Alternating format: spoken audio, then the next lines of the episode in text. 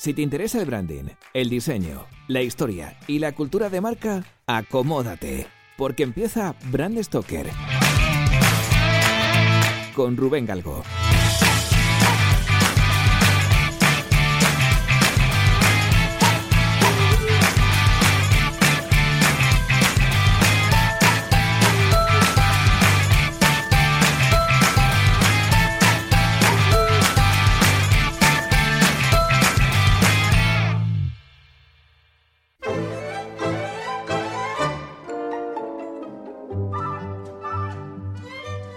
Pongámonos en situación. Un inventor afortunado que hace un descubrimiento por casualidad y lo bautiza con su apellido. ¿Cuántas marcas habrá con este mismo patrón, verdad? En el caso de Tupperware, el inventor es Earl Silas Tupper. Earl Tupper para los amigos. Earl nació en 1907 en Berlín, pero no en el Berlín de Alemania, sino en el de New Hampshire, en Estados Unidos. Su padre tenía una granja y su madre trabajaba en un pequeño hostal, por lo que podemos decir que no tenían una posición económica muy bollante. Esta situación obsesionó al pequeño Tupper. Odiaba tanto la pobreza que se pasaba todo el día ideando fórmulas e inventos para hacerse rico. De hecho, ya de mayor, declaró que se propuso ganar su primer millón de dólares antes de cumplir los 30. Si recordáis, cuando hablamos de McDonald's, los fundadores también tenían esta obstinación. Resulta curioso. La cuestión es que durante el día trabajaba de granjero y por la noche hacía bocetos de los inventos que soñaba patentar, como por ejemplo un cucurucho de helado que no se vertía, un cinturón con fotos de sus amigas, mejoras para el portaligas de mujer, un clip para colgar el peine de un cinturón, pantalones que no necesitaban plancharse y hasta un barco impulsado por peces. Él estaba convencido de que el secreto del éxito residía en la publicidad y el marketing, y se apuntó a varios cursos de técnicas de venta por correspondencia. Realmente esto lo vio con 10 años, cuando descubrió que podía vender muchos más productos de la granja familiar si lo hacía puerta por puerta, es decir, llevando directamente el producto al consumidor pero con 20 años Tapper dejó los estudios para ser empleado de correos y posteriormente de la compañía de ferrocarril, entre otros trabajos. En 1936 su vida cambió cuando conoció a Bernard Doyle, el inventor de un tipo de plástico llamado viscoloide. Este buen hombre investigaba para la empresa DuPont y como os podéis imaginar, Earl acabó trabajando allí. Solo fue durante un año, pero adquirió tanta experiencia que tiempo después declararía que, gracias a esta compañía, descubrí que mi verdadera educación había empezado. Lo cierto es que por aquella época el sector del plástico estaba creciendo sobremanera, así que dos años después decidió crear su propia empresa, Tupperware Plastics Company, y aprovechar así el tirón de un sector al alza. Empezó elaborando jaboneras, pitilleras, máscaras de gas, igual que vimos con la marca Kleenex, y otros artículos cotidianos elaborados a base de escoria y residuos de polietileno pero la sociedad de la época consideraba que aquellos plásticos eran grasientos, frágiles y malolientes. Sin embargo, él creía firmemente en sus propiedades. Durante los años 40 fue solucionando todos estos inconvenientes hasta que estalló la Segunda Guerra Mundial y empezó a investigar la capacidad de aislamiento que tenía el polietileno. Tapper conocía ese material de su etapa en DuPont, pero en su antigua empresa solo lo usaban para proteger radares y equipos médicos porque pensaban que no se podía moldear, pero estaban equivocados. En 1946, Earl creó un sistema de máquinas que permitía su moldeado y patentó el Tupper Seal y el que sería su producto estrella, el Wonder Ball o Tazón Maravilla.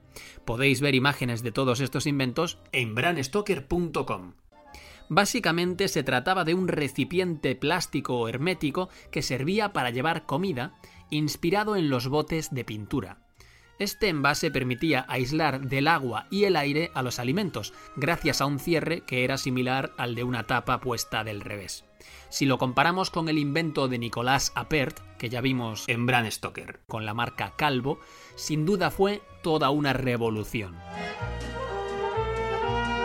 El momento de su lanzamiento no podía haber sido más idóneo. En la posguerra, Estados Unidos empezó a desarrollar el famoso estilo de vida americano y los hogares se llenaron de electrodomésticos, con lo cual el tazón maravilla era la mejor forma de conservar los alimentos limpios y frescos, y las amas de casa vieron que la comida se protegía mucho mejor que en papel de cera o en paños húmedos.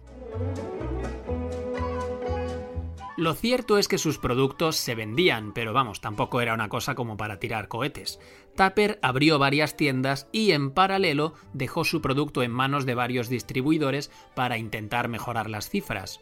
Uno de estos clientes era la empresa Stanley Home Products, que se dedicaba a vender productos de cocina y limpieza y había incluido en su catálogo comercial el Wonder Bowl.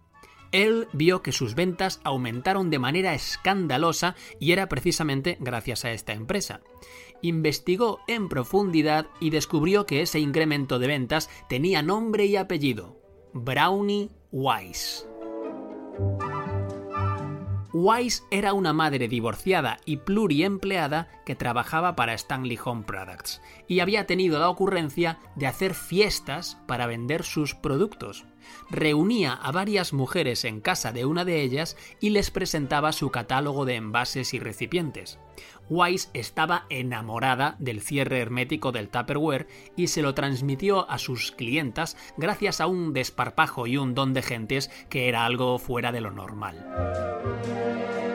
Tupper no se lo pensó lo más mínimo y en 1951 contrató a Wise y la convirtió en vicepresidenta de Tupperware una de las primeras decisiones que tomó Wise fue eliminar todos los canales de venta y vender en exclusiva mediante sus famosas reuniones Tupperware.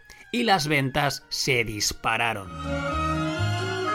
Hay que tener en cuenta que en aquellos años la sociedad americana era tremendamente machista y la estrategia de Wise potenciaba el papel de la mujer como eje de la unidad familiar. Esto le sirvió para desarrollar un concepto de mujer independiente que ganaba dinero, pero no amenazaba a la figura del cabeza de familia y hombre de la casa.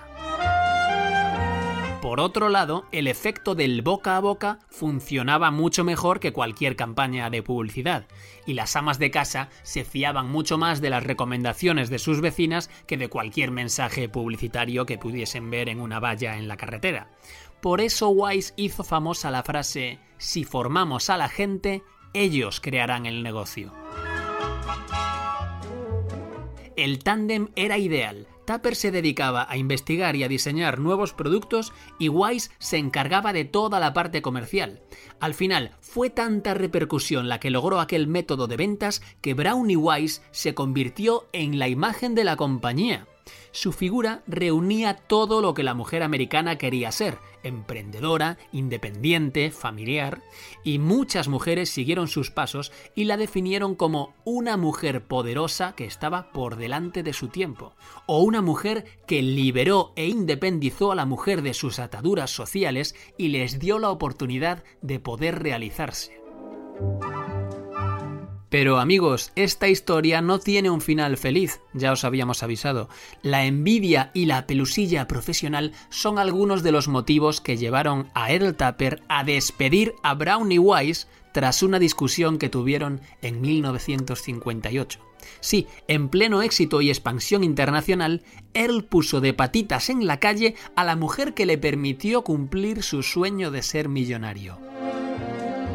La cosa fue tan drástica que a los dos meses del despido vendió la empresa a Rexall Corporation por 16 millones de dólares. Luego se jubiló, se divorció de su mujer, se compró una isla en Costa Rica y con 51 años se fue allí a vivir para dejar de ser ciudadano americano y no pagar más impuestos.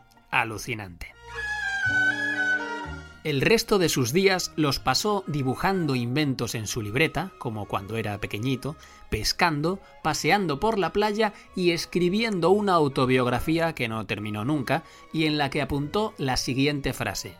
Aún tengo ganas de seguir haciendo cosas porque de esta manera los viejos no parecemos inútiles o estúpidos.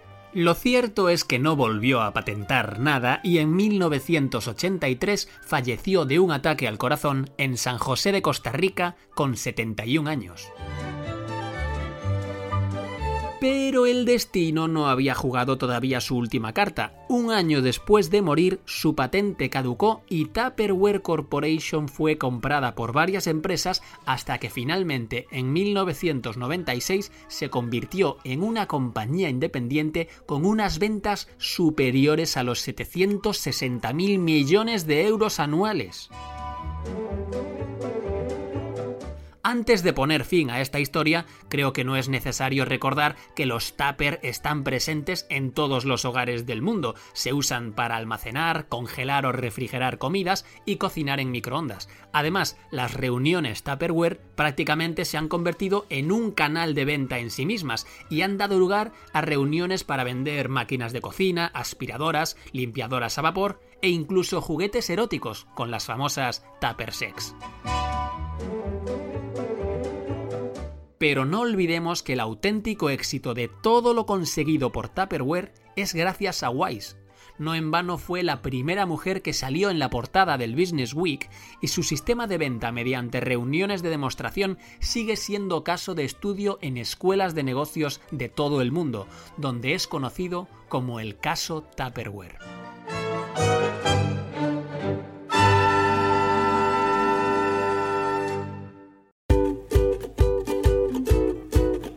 Pues hemos llegado al final de este programa de Brand Stoker y como siempre tengo que deciros que ha sido un placer. Pero antes de echar el cierre quiero recordaros que podéis apoyar nuestro trabajo de dos formas muy sencillas. La primera es realizando vuestras compras en Amazon a través del enlace de afiliados que tenemos en nuestra página web. Y la segunda es haciendo mecenas de Brand Stoker en iVoox.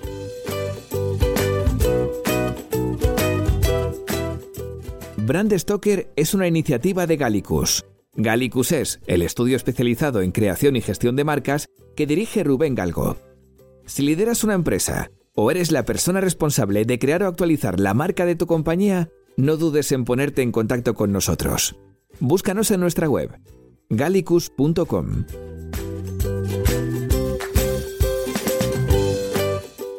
Ya sabéis que nos podéis seguir en Twitter, Facebook e Instagram donde nos encontraréis con el usuario Gallicus Branding, o si lo preferís, me podéis seguir a mí a través del usuario Crenecito.